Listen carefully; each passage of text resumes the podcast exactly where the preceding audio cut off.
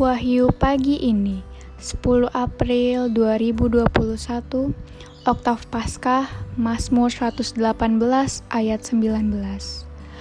Bukakanlah aku pintu gerbang kebenaran.